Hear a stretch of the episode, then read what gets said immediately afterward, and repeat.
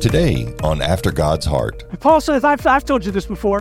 Uh, it's, it's, maybe not the same sermon, but I've told you this before. In fact, Paul says, I want you to know this. This is something that's important for me that you know. I've told you this before. I'm not running out of sermon material. It's important for me to say this to you. And not only that, Paul says, it's a safeguard for you. This is safety. I need you to know this because there are dangers out there. This is a safeguard for me to remind you of the preeminence of the gospel. This is a safeguard for me to remind you there are dangers to our faith. Welcome to After God's Heart with Dr. Darren Biles, author, professor, and pastor of Sunnyvale First Baptist Church. They say beauty is in the eye of the beholder. Today, as Dr. Biles continues his series from the book of Philippians, we'll learn from the Apostle Paul what was the highest value in his life. More than anything else, Paul wanted to gain Christ. He gave up pursuing what didn't matter to seek what ultimately did. Dr. Biles? What's the most valuable thing in your life? Maybe it's a possession, a relationship, or even a position. Today, as we continue a series entitled To Live Is Christ, we'll see how Paul reveals for us the most valuable thing in his life and challenges us to seek Christ as the treasure for our own. Open your Bibles again to Philippians chapter 3. It's a message I've entitled The Surpassing Value of Knowing Christ.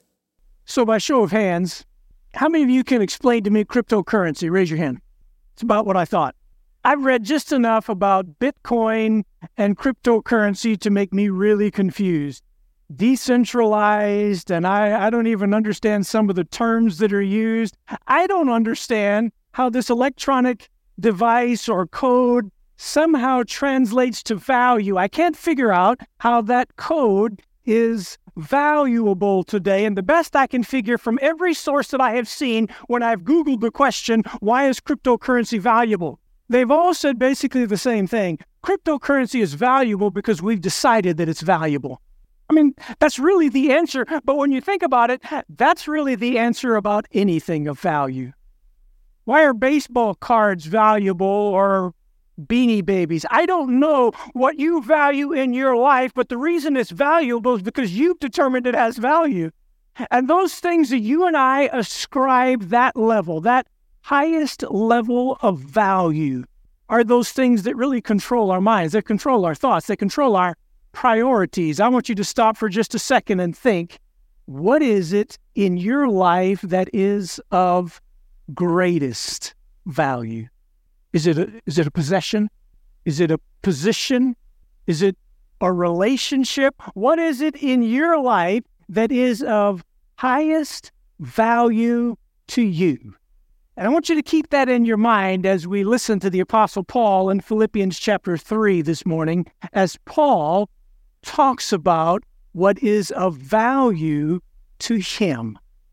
Now, if you brought your Bible, let me invite you to turn with me to the book of Philippians, chapter 3, and we're going to begin reading in verse 1. I want you to hear Paul's testimony, perhaps resonating with your own. I want my life to count for what counts. I want my life to matter for something of significance. So, Paul is going to explain what is of highest value for him. Philippians 3, beginning in verse 1. Finally, my brothers and sisters, rejoice in the Lord. To write the same things again is no trouble for me, and it's a safeguard for you. Beware of dogs, beware of evil workers, beware of false circumcision. For we're the true circumcision, who worship in the Spirit of God, who take pride in Christ Jesus, and who put no confidence in the flesh. Although I myself could boast as having confidence even in the flesh. If anyone else thinks he has confidence in the flesh, I have more reason. Circumcised on the eighth day of the nation of Israel, of the tribe of Benjamin, Hebrew of Hebrews, as to the law, a Pharisee, as to zeal, persecutor of the church, as to righteousness which is in the law, found blameless. But whatever things were gained to me, these things I have counted as loss because of Christ. More than that, I count all things to be loss in view of the surpassing value of knowing Christ Jesus my Lord, for whom I have suffered the loss of all things, and count them as rubbish, so that I might gain Christ may be found in him, not having a righteousness of my own derived from the law, but that which is through faith in Christ, the righteousness which comes from God on the basis of faith, that I may know him, the power of his resurrection, the fellowship of his sufferings, being conformed to his death, if somehow I may attain to the resurrection of the dead. Paul begins this section with the word finally. Now, you might find that a little bit interesting because we're only halfway through the book. Some of you are thinking that's an old preacher's trick. I've heard that one before. You know, preacher gets to a certain point in his sermon, finally, and then got two or three more points and goes on for another 10 or 15 minutes. You've heard people do that. That's not really what Paul is doing here. Paul's not confused about the end or decided to write more. No, what Paul is doing is he's actually using a word that highlights what he's about to say. The book of Philippians is about joy the reasons that we have joy, where to find joy in your life. And so when Paul begins, finally, my brothers, I want you to find joy in Christ. What he's saying is, I want the highest, the greatest, the, the chief source of joy in your life to be Christ. Rejoice in Christ. That's what Paul is saying. I want you to find your joy in Christ. And then Paul says, Now, I've told you this before. Now, Paul's not run out of sermon material. He's not repeating sermons just because he didn't have time to prepare. And he is saying some things he said before. Years ago, I was serving as a pastor in West Texas. We had a little old lady in the church who had a, it was an awful habit. She would write the date and the name in her Bible margin when I would preach it. So several years before I became pastor, I was a guest at that church and I preached there. And she wrote down the date, my name, when I'd preached there. And then years later, God called me to serve as pastor there. And I happened to preach on that same text. And she came to me after church and said, Pastor, you preached that sermon before. And she gave me the date. And I said, God bless you buy a new Bible. Paul says, I've, I've told you this before. It's, it's, maybe not the same sermon, but I've told you this before. In fact, Paul says, I want you to know this. This is something that's important for me that you know. I've told you this before. I'm not running out of sermon material. It's important for me to say this to you. And not only that, Paul says, it's a safeguard for you. This is safety. I need you to know this because there are dangers out there. This is a safeguard for me to remind you of the preeminence of the gospel. This is a safeguard for me to remind you there are dangers to our faith. There are some out there who would choose to undermine your faith. There are people out there who don't share your faith, who don't rejoice in your faith. There are people out there who would undo your faith. And so I want you to be careful. This is a safeguard for you because there are some people out there about whom you need to beware. And he uses some strong terms calls them dogs. Now, this is not like a pet dog. This is not Fido that he's talking about or your favorite pet at home. Paul's talking about a derogatory term here. Beware of some who are dogs. Dogs in that culture were wild creatures.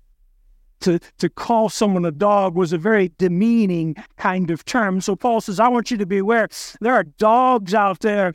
There are evil workers, not just confused people. There are evil workers who are out there. There are false circumcision. I've told you this before, but I'm saying it again because I want you to be careful. There are some dangers out there that you need to be aware of. And so Paul says, I want you to know what's the difference between what is false and what is true. They're false because they were they talk about a different gospel. They talk about adding things to the gospel, but he says, we are the true circumcision. We are the true believers in God. Why? Look what Paul says. Here are three things Paul says. We're the true circumcision, first of all, because we worship in the Spirit of God.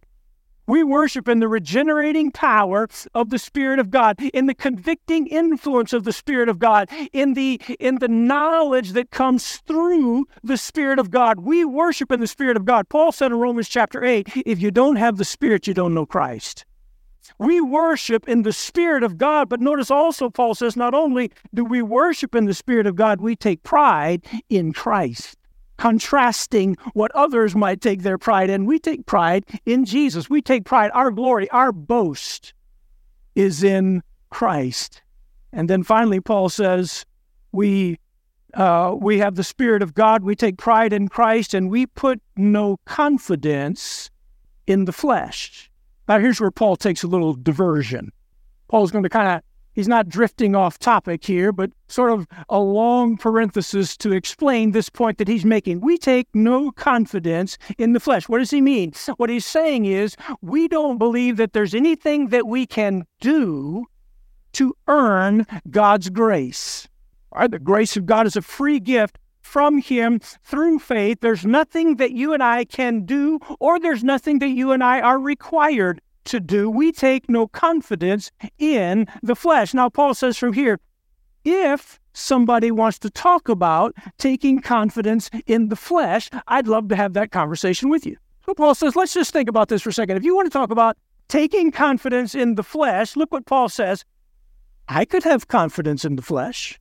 And then Paul gives a list of seven things about his life that really defined his life. They marked his life before Christ. So Paul says, if you want to talk about having confidence in the flesh, I too could talk about having confidence in the flesh. Let me tell you about the rituals of my life. I was circumcised on the eighth day followed all the plans, followed all the rituals. Now, Paul didn't do that. That was mom and dad. But I was circumcised on the eighth day, followed all the rituals of our faith. But not only that, notice what Paul says I was circumcised on the eighth day of the nation of Israel. My rituals were right and my race was right. I was of the nation of Israel.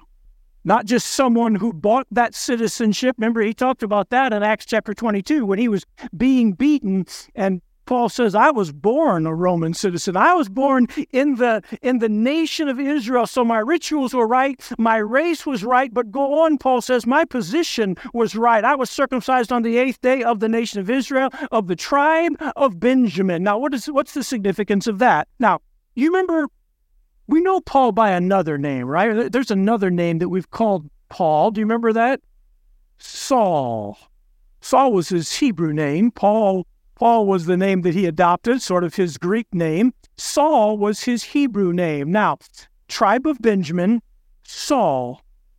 It's very likely Saul was named after the first king of Israel, whose name was Saul, who was of the tribe of Benjamin. So Paul says, I'm of the tribe of Benjamin. Look, if you want to talk about important things in your life, I'll talk about my position. I was circumcised on the eighth day. I'm of the tribe of Israel. I'm of the tribe of Benjamin and a Hebrew of Hebrews.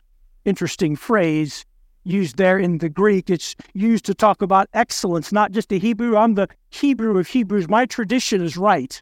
Every part of my life followed that tradition of the Hebrews. So my rituals are right, my race was right, my position was right, my tradition was right, my spirituality was right. I was a Pharisee. You want to talk about the law? Paul says, I kept the law. I followed every aspect of the law. My, my traditions were right. My spirituality was right. I was a Pharisee, a keeper of the law. Not only that, my zeal was right. As to the law, a Pharisee. As to zeal, a persecutor of the church. Jews loved, Jews loved zeal. Paul says, I was sincere, persecuted the church. It's a common thing in our culture today. We'll say something like this It doesn't really matter what you believe, as, as long as you're sincere about it. Have you heard that? Paul says, I was sincere, persecuted the church. My rituals were right, my race was right, my position was right, my tradition was right, my spirituality was right, my zeal was right, my morality was right. As to the righteousness of the law, Paul says, I was found blameless. Blameless nothing about me. I kept all those laws. I followed every tradition, every practice of our faith, whatever, all of that that was a part of what people thought meant to be a work of the fa- flesh, or a, a good person, Paul says, I was that. Strong family heritage, social status, biblical knowledge, religious zeal, moral lifestyle, all good things. Now, watch this. It was not bad things that was keeping Paul from Christ, it was good things. I was doing all those things. And they're, they're, they're good things. There's nothing wrong with the things that Paul was describing. The problem was Paul was doing those things for the wrong reason. He was doing those things like so many people today in order to earn favor with God. Paul says, I was doing all those things. It just wasn't enough to bring me to Christ. It's possible to love your family, to have a good reputation, to know the Bible, to take your family to church, to be a good person and not know Jesus. It's possible to have all of these things in your favor and not be in right relationship with Christ. You know what Paul calls all of that? He calls it a loss. All of that, Paul says, was a loss. The world thought it was a gain. If you'd looked at me, Paul says, you'd have thought he's on the right track. He's got everything he needs. Paul says, whatever things were gained to me, he's not acknowledging, he's not denying that those things were gained. They were gained in one sense, but Paul says, I have counted those things a loss. Verse 7 those things were gained, I counted loss. More than that, I count all things lost, not just the reputation, not just the zeal, not just the family heritage. Paul says, I count all things to be lost in light of the surpassing value of knowing Christ. I love that phrase. The surpassing value of knowing Christ. That is the value that surpasses all other values in life. The value of knowing Christ, Paul says, is greater than any good thing, than any other thing in my life. The surpassing value of knowing Christ is better than everything in my life. I consider all of that as lost in view of the surpassing value of knowing Christ. In fact, Paul uses an even more graphic term than that.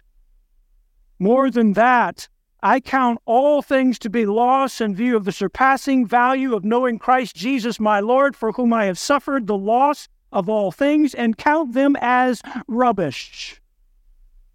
Our English translations typically tone down the word Paul actually used. If you're using an old King James, it uses the word dung, not a word you typically hear on Sunday mornings. Paul says that's what I that's what I think about all those things. Rubbish. Meaningless. It's waste. It's worth nothing to me. Paul says all of those things that I used to think were gain, all those things that I was doing were actually lost. Now, be careful here. Paul's not saying doing good things are bad. He just spent a lengthy section we looked at last Sunday describing the good works of two men, and he bragged on him, on those two men, about the good things they were, that they were doing. There's nothing wrong with doing good things, but doing religious things is a bad thing if I'm depending on those religious things for my favor with God. The surpassing value of knowing Christ. You see, the Christian life is not about working harder in hopes to gain God's favor. Paul says, I have reevaluated my life. And all those things that I thought were gain have been turned upside down. All those things I thought were good, all those things I thought were pleasing for me, I now consider loss so that, and here's the climax of Paul's message I want you to see the end of this section that Paul is saying, I count all of those things as loss so that. And everything that follows in this section sort of builds on that phrase.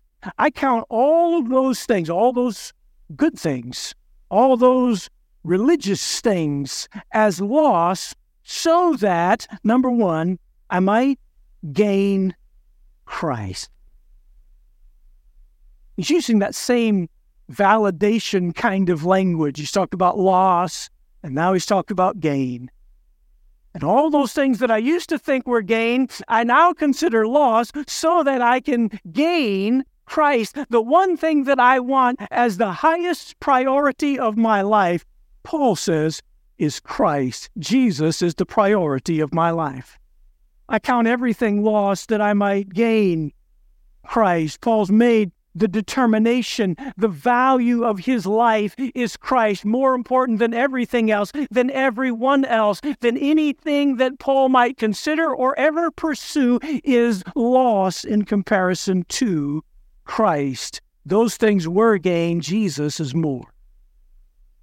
Those things were good. Those things were popular. Those things captured my attention. Jesus is worth more. He's not dismissing the fact that loss happened. Loss happened in order to gain Christ. All things I worked for are loss. All those things I depended on for my hope are lost. All those things I used to think are important are lost.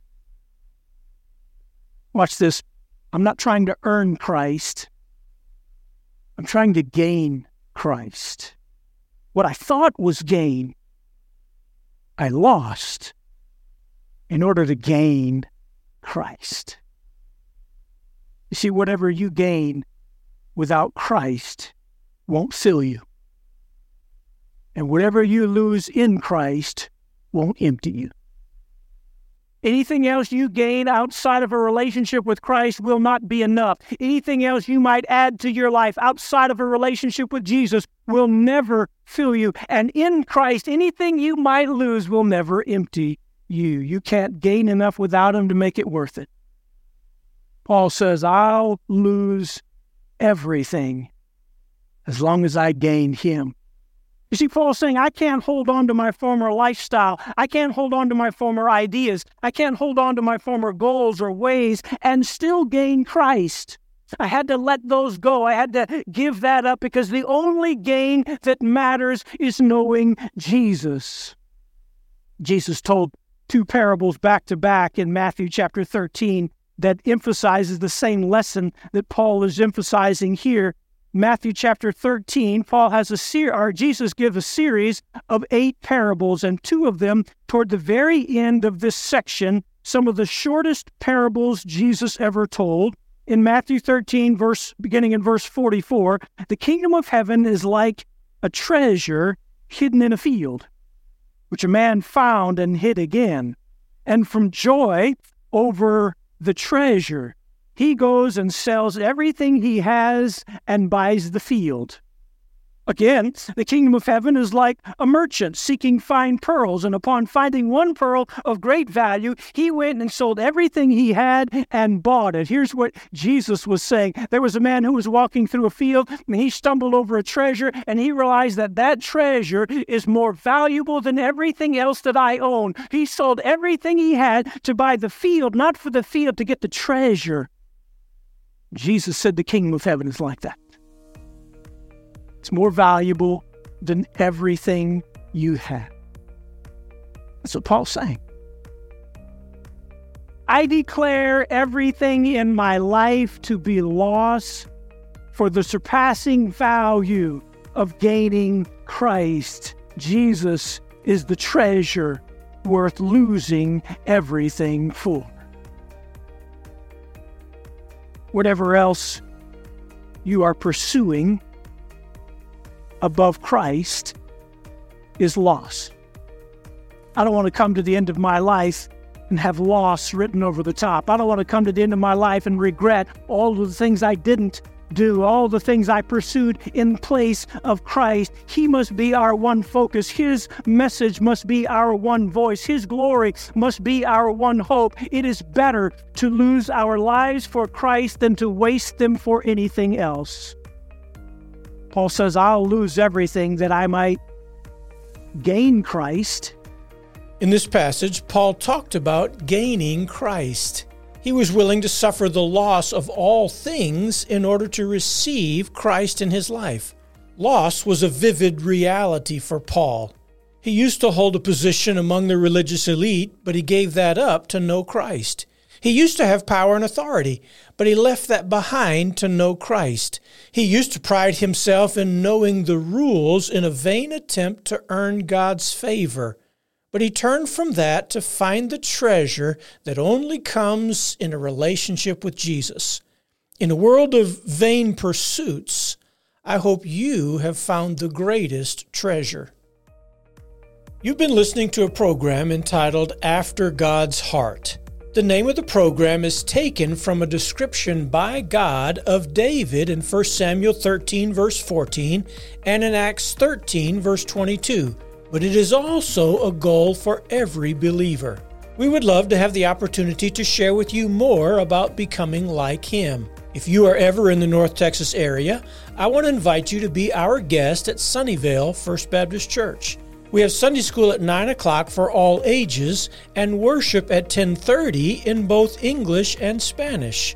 We hope to see you anytime you are able at Sunnyvale First Baptist Church. Now, here's Ed to tell you how you can find out more about our church and a final word. Thanks, Pastor. Sunnyvale First Baptist Church is located at 3018 North Beltline Road, Sunnyvale, Texas. You can go to our website at sunnyvalefbc.com for any and all information about our services and our ministries. Again, thank you for joining us on After God's Heart. Remember, faith is the substance of things hoped for, the evidence of things not seen. Stay rooted in God's Word, and may His grace guide you. Until next time, this is Ed Petty encouraging you to walk in faith, love, and after God's heart. God bless you and have a great day.